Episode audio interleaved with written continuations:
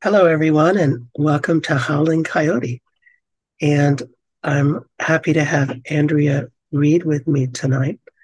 She's um, the principal investigator and founder of the Center for Indigenous Fisheries at the University of British Columbia. And she's a citizen of the Nis- Nisga'a Nation. And I just want to mention that I'm recording from the unceded territory of the Penobscot Nation and to acknowledge its elders, past, present, and future. So, uh, Andrea, I'm really excited to talk to you because mostly I talk to health people about two eyed seeing.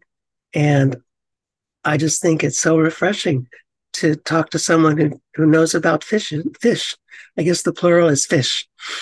So, um, so can you can you give us an overview of, of sort of how you came into the whole notion of two-eyed seeing and the Center for Indigenous Fisheries and just all of that wonderful stuff? Sure, my pleasure. So I'm I'm joining today from Nisga'a territory, so sitting on the British Columbia Alaska so-called border. Um, I'm in the village of New Aiyansh or Gitlak Gitlek but I didn't grow up in in Nisga'a territory. I was raised far outside of of this place, um, on the opposite side of Canada, and was raised in Mi'kma'ki. And so it was, in part, kind of that connection to that community that I came to know about Etuaptmumk of Two Eyed Seeing, and and had the opportunity to to get to know of and then get to know personally uh, Mi'kmaq elder Dr. Albert Marshall, who is uh, a carrier of this teaching alongside his late wife, Murdena. Um, yeah, I'm excited to talk about the application of Etuaptmumk in in fish, in fisheries research and, and management, because for so long this has been a discipline really, really dominated by a kind of a westernized approach to, to taking care of our, our waters and their inhabitants through approaches that are really command and control. And i think this is really an invitation to think about our relationships with with fish and fisheries in in a different way. And so it's really in that learning from and with albert that i've gotten to to get to apply this concept this teaching to to my work and is a strong motivator for the creation of the center for indigenous fisheries that that is really predicated on holding up multiple ways of knowing as we come to to work with indigenous partners across british columbia um, as well as beyond on critical fish and fisheries questions in their territories. This allows us to bring you know the best of western science if we want to call it that alongside the the knowledge that emanates from the places that we're working within um, that is so needed as we tackle these really critical concerns for our fish and fisheries. That's really exciting. Um, can you can you tell us about uh, a couple projects that are going on at the center? Yeah, sure.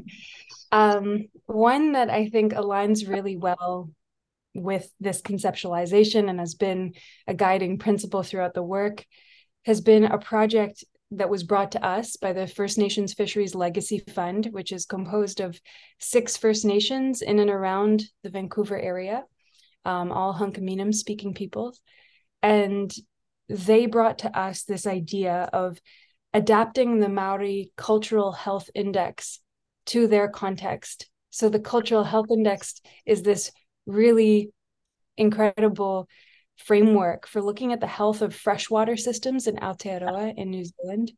Um, that brings in not only that suite of Western science approaches to looking at what constitutes healthy waters, things like dissolved oxygen in the water or the temperature or its flow, but could actually bring in Maori knowledge, values, um, understandings into the framing and so these partners wanted to do just that but but in their context. And so the first two students to have joined the center uh, kate mussett and casey sterling um, they took on this project working with all of these six nations and, and various community members to create a framework that can bring together their knowledge, their values, their understandings alongside a range of, of techniques that we use to look at the health of fresh waters from looking at diatoms in the water, the little uh,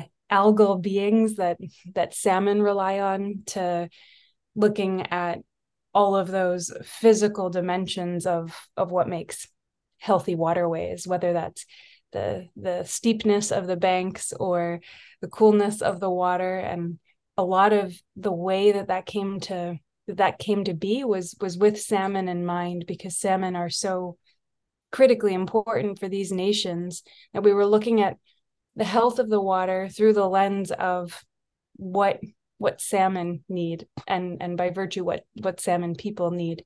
And so this is this is work very much in progress. Where uh, we've been at it for the past two years and we're, we're starting to to find our way through this work. But in addition to um, those ways of measuring the waterscape um, we're bringing in all of these other dimensions around if the community has access to a waterway as part of what's critical to its health if they can use that water in in the ways that they've uh, historically done whether that's for transport or for ceremony um, whether they're meaningfully involved in its caretaking whether they have the ability to exercise their sovereignty in that space.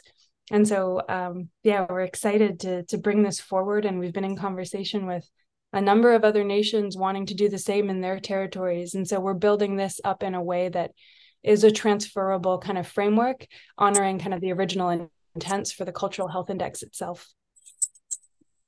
Mm, that's really exciting. I know that they that the maori seem to be moving well into um, into the mainstream, really, I should say, that that um, that they're really a presence in New Zealand mm-hmm. uh, and have a lot to offer. Um, so you know, I I came across your work through a paper that um, you wrote, you published in 2020 um, with a whole bunch of other people, and it was in Fish and Fisheries was the journal, and I was really struck with with what an excellent description you made of two-eyed seeing. Um, and I I was thinking maybe um, it would be worth talking about you you in that paper you talked about um, three projects the the Slave River Delta and the Saskatchewan River Delta and then Cape Breton Nova Scotia.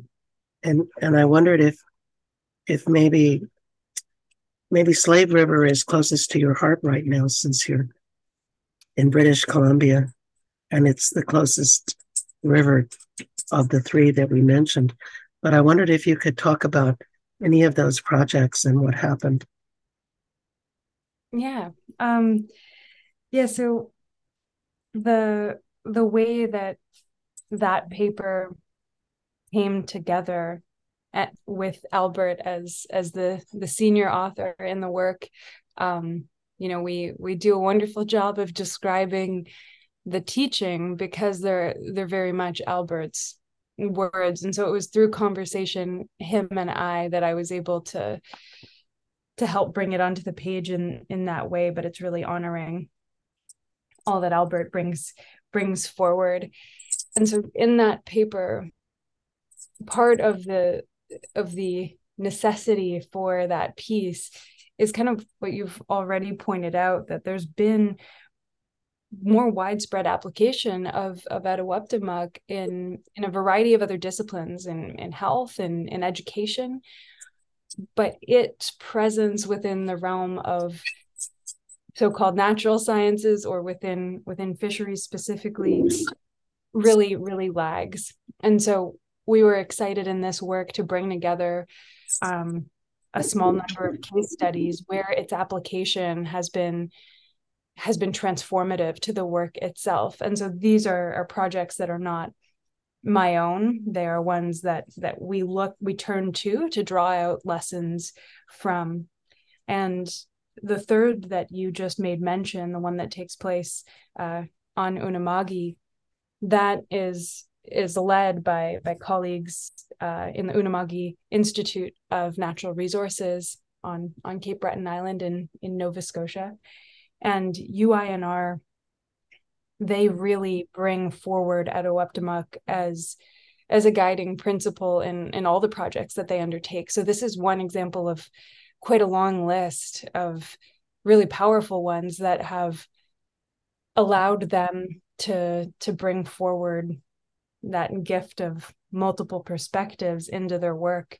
Um, I'm really endlessly impressed by the projects that they undertake, where they're partnering really effectively with government agencies, with universities, um, with their own kind of partnership tenants guiding the way that they undertake the work.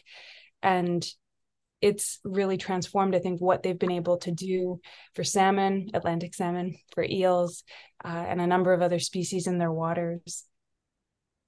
Um, I could go on about the the different case studies that figure into that paper, but I guess what I I might just turn my gaze to, to focus more specifically on on my nation's context. And while we might not have you know the practice and and the name of of two-eyed seeing here it's certainly embodied in a lot of what we do in our in our fish and fisheries care. And that was really one of the main messages for the paper is that we we drew together these examples of uh, of frameworks for allowing epistemic pluralism from across many indigenous cultures.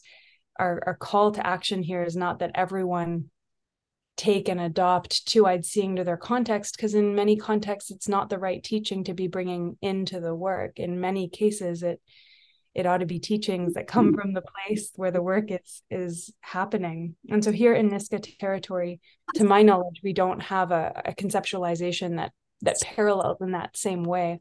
But if i look at our Nisga'a fisheries and wildlife department and the way that over the past three decades they've been running a really leading edge amazing fisheries program centered specifically on salmon using traditional fishing technologies like fish wheels and, and weirs to monitor the fish paired with a variety of you know western science techniques to understand the fish better and what's happening with them whether that's taking small fin clips so that they can identify the genetic stock of origin of of the fish that are being captured um, to using different tags to monitor where these fish go and and how they're faring. And fish in the Nass River while they are certainly affected by by climate change by industrial development by the range of of threats that are endangering our waterways worldwide we do see that they are they're doing well and that that reality that they're doing reasonably well amidst this time of great change to me is a reflection of the good care that's gone into to monitoring them. But that monitoring hasn't always looked like this. For for generations upon generations we've had traditional areas that are linked to specific chiefs and their families organized into into houses, wilps, and, and clans within this territory. And it's up to those individuals to look after those places.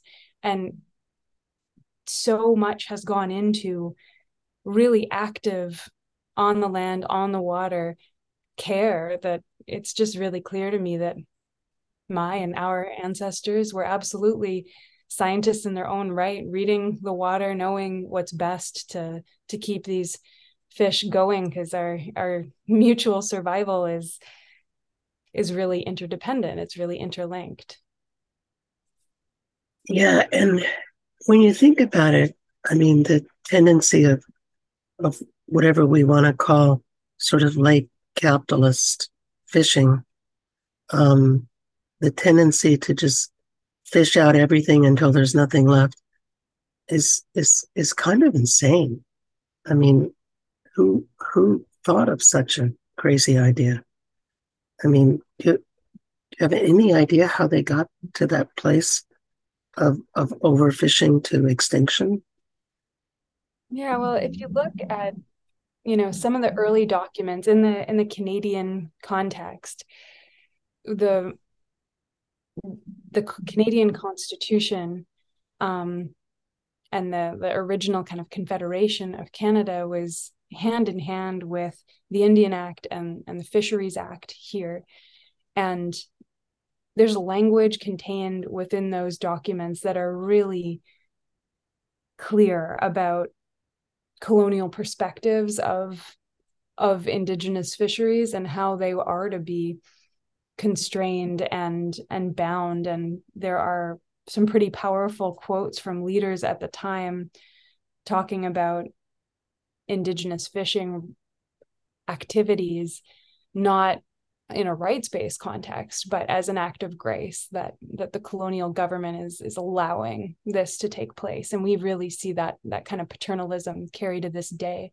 But a lot of those earliest colonizers and, and settlers described seeing the waters here as just an endless sea of of creatures with no end in sight. And i think that really led to this idea that it's inexhaustible and that we can take and take and take without there being really real repercussions for those actions. And i think underlying all of that is that assumption of, of terra nullius. If, if they're arriving thinking that there aren't people here there aren't active caretakers who have led to that reality of there being such an abundance they're getting here thinking that that is just the default state when really we know that our forests have been managed through fire our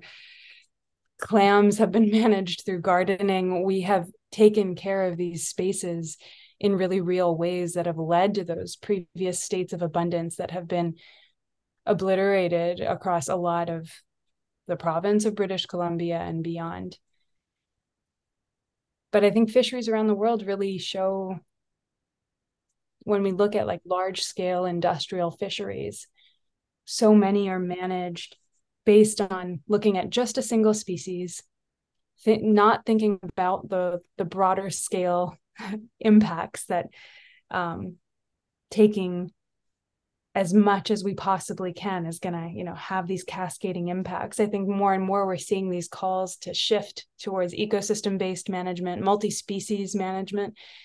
But we were already there once and we've we've shifted so far from that in these waters and i think that really leads to to this place where we identify what what we call maximum sustainable yield identify the tipping point that that if we go beyond that, we're going to endanger these fish. And so we manage up to that very precarious level. That to me does not reflect a, a precautionary approach to, to looking after our fish. And it flies in the face of a lot of the ethics that that I hear from from my elders and, and knowledge keepers in my territory and in neighboring territories that we don't take more than we need and we keep what we catch and we respect these fish for the beings that they are. Yeah, and in your paper, you wrote um, eel fisheries were found to be underpinned by the values of kinship, relationality, generosity, and Netukulimk, whereas the governmental approach to eel fisheries was found to be governed by a Western scientific worldview that instead prioritizes process, compartmentalization, economic benefits, and conservation. And I thought that was a beautiful sentence, you know, to, to compare and contrast the different worldviews. and and I'd heard also, I wondered if you, I'd heard that the Mi'kmaq were um, sort of reinvigorating oyster fishery in Nova Scotia. You know, with with um, their their indigenous wisdom about oysters and i i wondered i know this is sort of a field but i wondered if you'd heard about that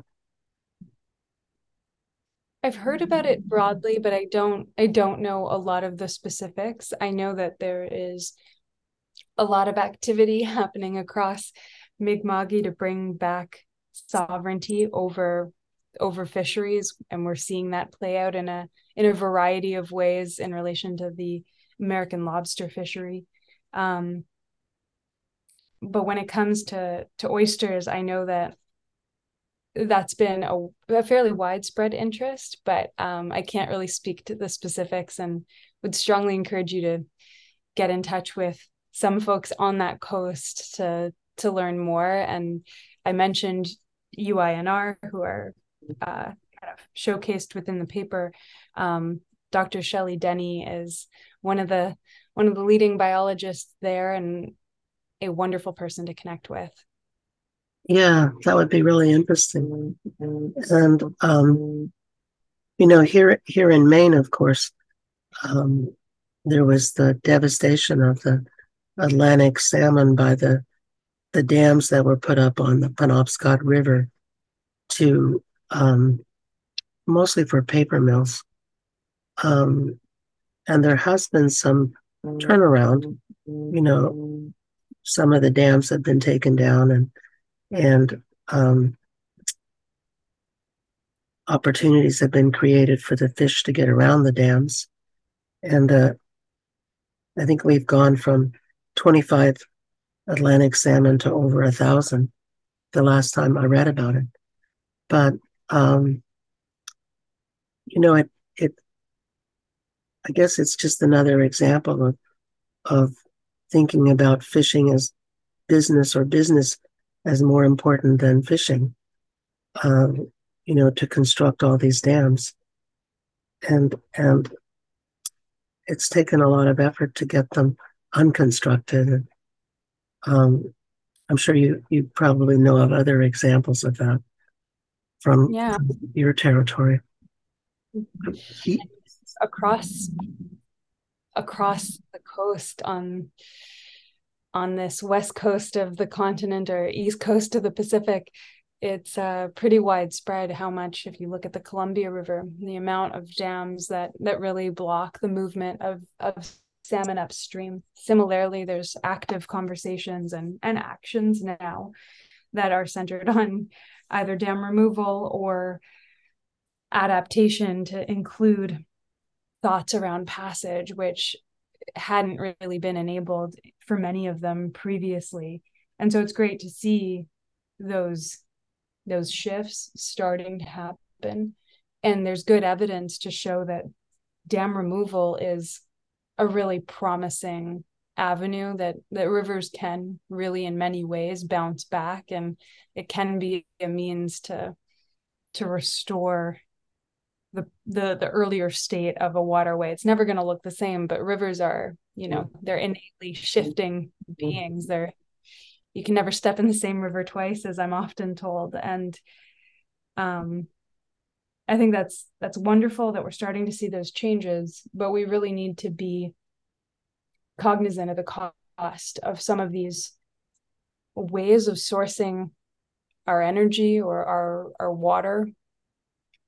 We often talk in in Canada about hydropower as a green energy but hydropower in so many circumstances here has has come at the cost of flooding vast tracts of indigenous lands and and waters. And i know many communities who've been directly devastated or or cut off from their their fishery at the hands of this with you know specific examples of people getting notices left on their door that in a month or two's time this whole area is going to be flooded and in the 60s in in BC that led to certain community members getting paid something like 10 to 15 dollars per head in the household to move them somewhere else. So uh, like an entire it's hard to conceive that that was a reality and and often still is a reality that people get displaced without any thought yeah i, I read some about hydro quebec um, doing things like that in times past and it seemed like their assumption was no one was watching, so they could do anything they wished. And, yeah, and, and again, that no one is there, or few people are there, or right. only certain kinds of people are there.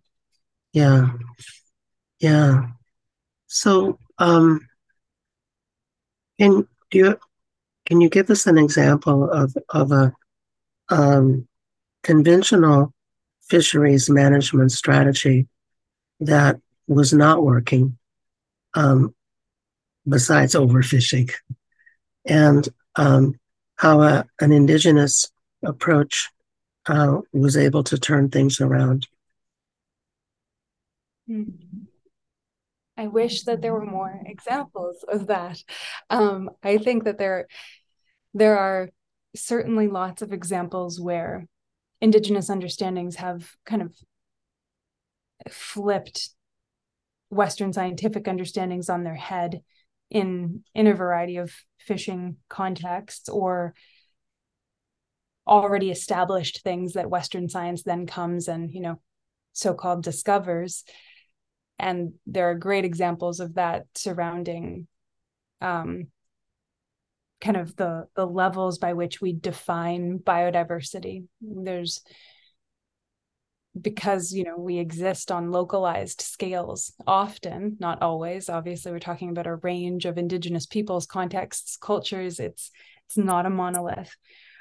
But often because we're talking about place-based understandings it so often is the case that indigenous conceptualizations of the kind of unit of biodiversity that they're concerned about is more specific than that of Western science. That instead of thinking about beings on, say, a species level or even on a population level, and in biology, we think of many populations making up a species.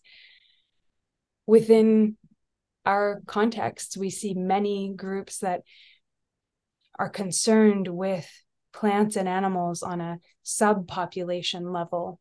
And i think that really is transformative to to what we're concerned about and the decisions that that we make. Because if we zoom out on that scale of how is the species doing as at a whole as a whole sometimes that can be informative but sometimes that misses really important variations that exist within a group um, often subpopulations or ecotypes can emerge that are responding to different things in the environment.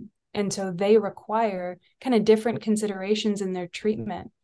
And I think that really, we see that um, kind of again and again when we look at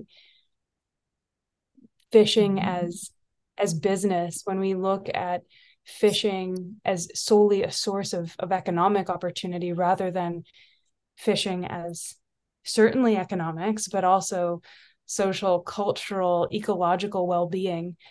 Um, we see approaches that emerge that really paint with a, a very wide brush, where we apply approaches that really neglect place based understandings. And we have coast wide management approaches that don't allow us to be context specific. And so I think there we find a real power in indigenous forms of of fishing and governance and management. And a great example here on the West Coast is around our traditional fishing technologies, where through colonization and through the Fisheries Act, that very specifically constrained Indigenous fishing to enable large scale, non Indigenous commercial fishing opportunity in marine waters. And the original Fisheries Act was very specific about having no freshwater fishing by net, effectively saying no indigenous fishing in, in many of our waters. And that that shift led to a circumstance where so much fishing activity was happening out on the ocean where all of the salmon are all the different kinds of ecotypes, populations, species, they're all intermixed. They're all co migrating together in those waters.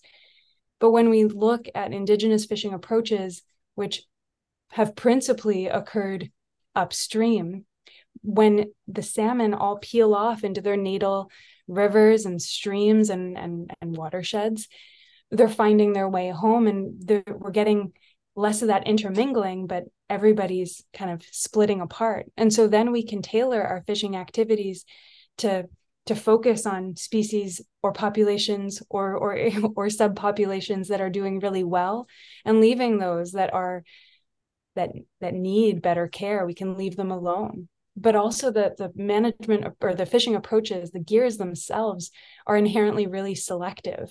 They allow us to make choices as we as we fish we can make the choice to to release all the females to enable more females to get to spawning grounds and carry the population forward. And recent science has shown that you know ancient middens are are overrepresented by male salmon. And that's not a shocking revelation. That is still in practice today that we're going to harvest the males more often than the females because that's a it's a smart ecological choice to be making. And so i find that the the the deeper we dig in terms of every fishing decision it really is guided by those those broader ethics of how we take only what we need and how we think about not just our generation now but those past and and those future that are so tightly bound up in what happens with these fish. Yeah and i i I may have, I may be misunderstanding this, but I recently heard something about um, that some indigenous people have come to an understanding of how to relate to invasive species in their habitat in a beneficial way. And am I understanding that correctly? Is that something, or did I get it wrong? No, no, I think I think that there's growing conversation about when we think about invasives and if we even just stop and think about that word that really feels in many ways like a a value judgment of what we think of those plants or animals i think what i hear happening in a lot of different first nations and tribal community contexts is an emphasis on thinking about what what has led to that circumstance like what what are the root causes that have enabled species to move in these new and you know kind of unprecedented ways. And instead of placing the blame on those plants and animals themselves we need to look at the mechanisms that that led to that and address our attentions there. And that's not always possible for sure. Um, but i think it's just an invitation to think about our relationships with these organisms in a different way. And um, just yesterday i was in a workshop that members of my team were were leading centered on sea lamprey in the Great Lakes, which are a major invasive species. And in that workshop, it was raised as a point of discussion around like maybe there are ways of kind of collaborating with these invaders. Many people in this context are really concerned about their numbers to be sure because as sea lamprey spread the risk to to native populations grows and grows and so clearly everybody wants to be doing something about that but the reality is that so many of the approaches to their control have been at the hands of decision makers who do not consult or or better yet get consent from the nations and tribes who whose lands and waters this is taking place on. And so that can include putting in barriers on on waterways which has impacts to all kinds of beings in those waters to to to applying chemicals that affect both the invasive lamprey but also the native endangered lamprey and and perhaps other species in the water as well. And so there's just it's it's wrapped up in quite a lot of complexity and and nuance but in that workshop it was raised how we might collaborate with sea lamprey that they um, it's known that they tend to concentrate some heavy metals and contaminants in the water in their bodies. And so as they move through these systems and they're they're parasitic creatures, they're feeding on other fish and they're concentrating these things that we don't want in the water in their bodies. Maybe we can work with them by removing them from the system, thereby removing these harmful uh, kind of entities, contaminants from the water by kind of using the the existence of these fish to our collective advantage. Well, but I think it's it's a challenging topic. And I and I would not say that all nations feel the same about any of this. It's going to depend on the, the context of what invasive and what's our relationship with with that plant or animal and that's true of non-indigenous people as well and we see that reflected in the language choices that we make around those beings where pacific salmon that are put into the great lakes instead of being called introduced or invasive they're they're often just termed stocked which sounds a lot less frightening to to people hearing those words right a stocked fish versus an invasive one mm-hmm. Mm-hmm.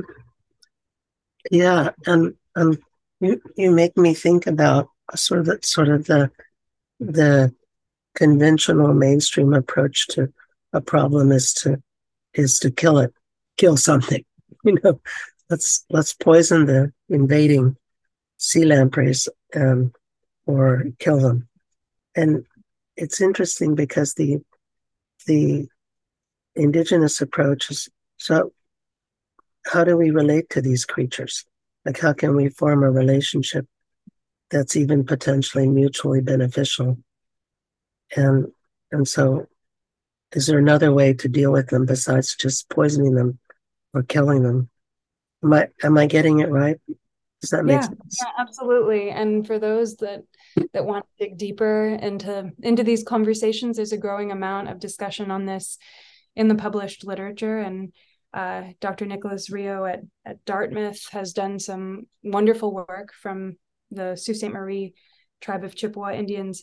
Um, Nick's work interrogates just these questions in a few specific community partnered contexts. And so I'd invite folks to to go take a look at that. Yeah, and there's also um, a really, I thought, interesting paper you wrote with with a, a bunch of other people. Um, emerging threats and persistent conservation challenges for freshwater biodiversity, which was Biological Reviews in 2019. And um, you know, as someone who's naive to this field, it was it was very educational for me. And I think the the really frightening thing was um, the figure one in the paper shows the the incredible drop in diversity of freshwater species over time. And um, wow, that I found that threatening. I mean, scary. Yeah, yeah. Well, fresh waters have been so overlooked, and it uh, they don't get near enough attention. And you know, when we think about aquatic conservation, we get a lot of interest and attraction towards our oceans, which is great. But we also have fresh waters across this continent and around the world that are that are deeply endangered without without much notice. Yeah, and um, I remember um, a friend of my wife's was working on a, a research project on Lake Winnipeg and um, looking at um, each sort of layer of the lake and what was happening at the various levels of the lake. And it it's sort of beyond my lake knowledge to know all the ins and outs of that. But sadly, uh, Stephen Harper just completely shut it down. It had been going for, I think, 20 years, you know, to gain this better understanding of, of what's happening in lakes like Lake Winnipeg. And it and the whole thing just disappeared, which um, was really sad.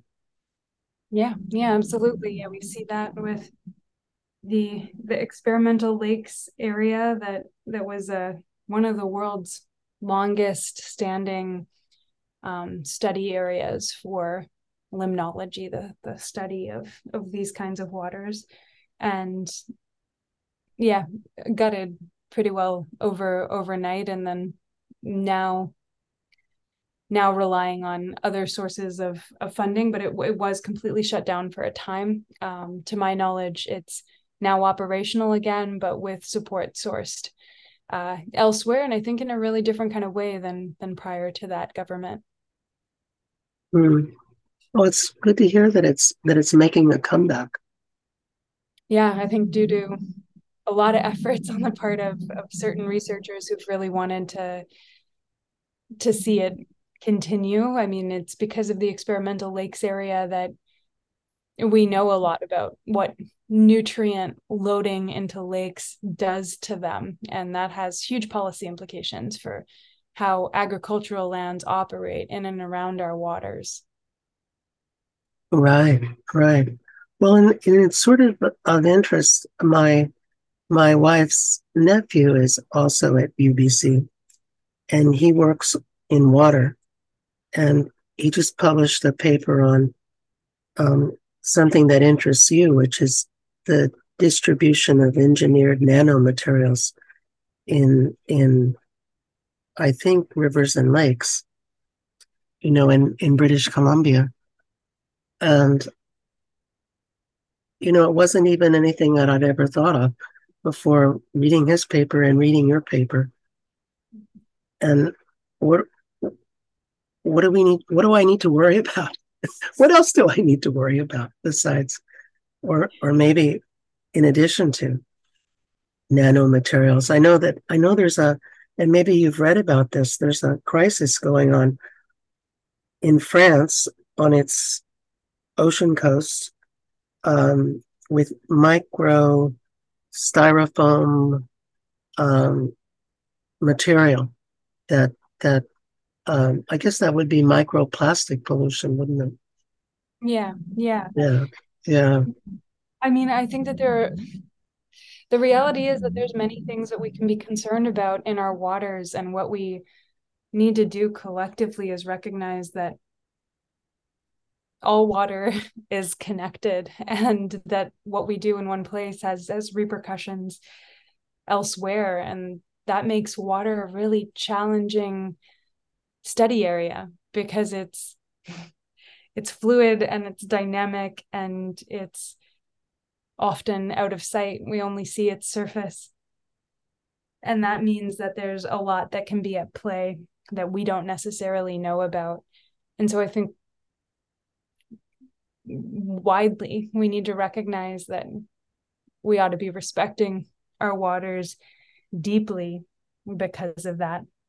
And we need to, in the same way that we've already been discussing, think about our our responsibility to to our for our actions and and thinking about what role we have to play in in its care. Um, I've been reading uh, Dr. Max Liboiron's book, uh, "Pollution is Colonialism," which is a deep dive into the the world of plastics and even just the idea behind pollution and identifying kind of like health thresholds. I'm really marked by Max's work in this space that so much of the Western science approach to characterizing health is to identify some threshold that if we exceed that threshold then we're in you know in a scary place for generally for people is the, the lens that we carry there um, but that kind of has this baseline assumption within it that it's okay then to pollute up to that level and that it's okay that we have these large scale impacts. And i think it's kind of akin to that precarious maximum sustainable yield i was talking about before. Um, yeah, I think Max's work in this space is is really insightful for for thinking about our relationship to to plastics, and they're very careful to always talk about plastics in the plural form because not all plastics are are the same in terms of their repercussions or even why they they're used. And that book brings forward a lot of important nuance of you know plastic use and generation for medical purposes yeah and i think we can think about that in a really different light than we might use think of it as straws in in someone's coca-cola or whatever it might be. That's a really different use of plastic and a really different kind of implication um, when we when we say we need to ban plastics. That's not a unilateral solution to all problems. Well and i think with covid it's gotten incredibly worse. At least i observed that in the hospital that that everything is everything comes to us in a plastic bag right yeah and i don't know when that'll stop but yeah so we're getting close to the end and um, i wanted to thank you for for coming onto the podcast. And it seems like really important stuff. And I imagine it's as hard in the fisheries world as it is in medicine to change the status quo. Um, and uh, do you guys do anything else you want to leave us with in terms of websites or resources or further um, things people can read or look at? Sure. Well, thanks so much for for having me on, and I really enjoyed our, our conversation today. Um, I think just thinking about your last question about concerns, I think what we what we all need to do is spend time on the land, spend time on the water, be connected to it, and know it and care about it. And I think that's going to lead to a lot of positive things for for these waters and and their inhabitants. Um, in the Center for Indigenous Fisheries, we spend a lot of time focused on youth centered efforts, and so I just wanted to to share briefly that I I really think that the more we can engage young minds in work of this nature, the more transformative I think it can be in terms of bringing in new ideas, new ways of understanding and, and being on on the water. Um, and it's and that's really like the future that I want to work towards. I lead uh, youth camps in in my territory focused on fish and fish science, and so we spend time on the water finding eulachon, finding salmon, going and seeing how they're prepared, learning from from elders and knowledge keepers here, eating these fish and engaging with them in, in all ways that we can, creating art about them. And I think uh, that that to me is a real embodiment of of the two-eyed seeing Etuaptmumk teaching of how we bring together ways of of knowing and coming to understand our fish and and associated fisheries so um, I just wanted to share that because that's something I'm deeply committed to. But thank you, Lewis, for for hosting me, and thanks everyone for listening. Thank you. Thank you.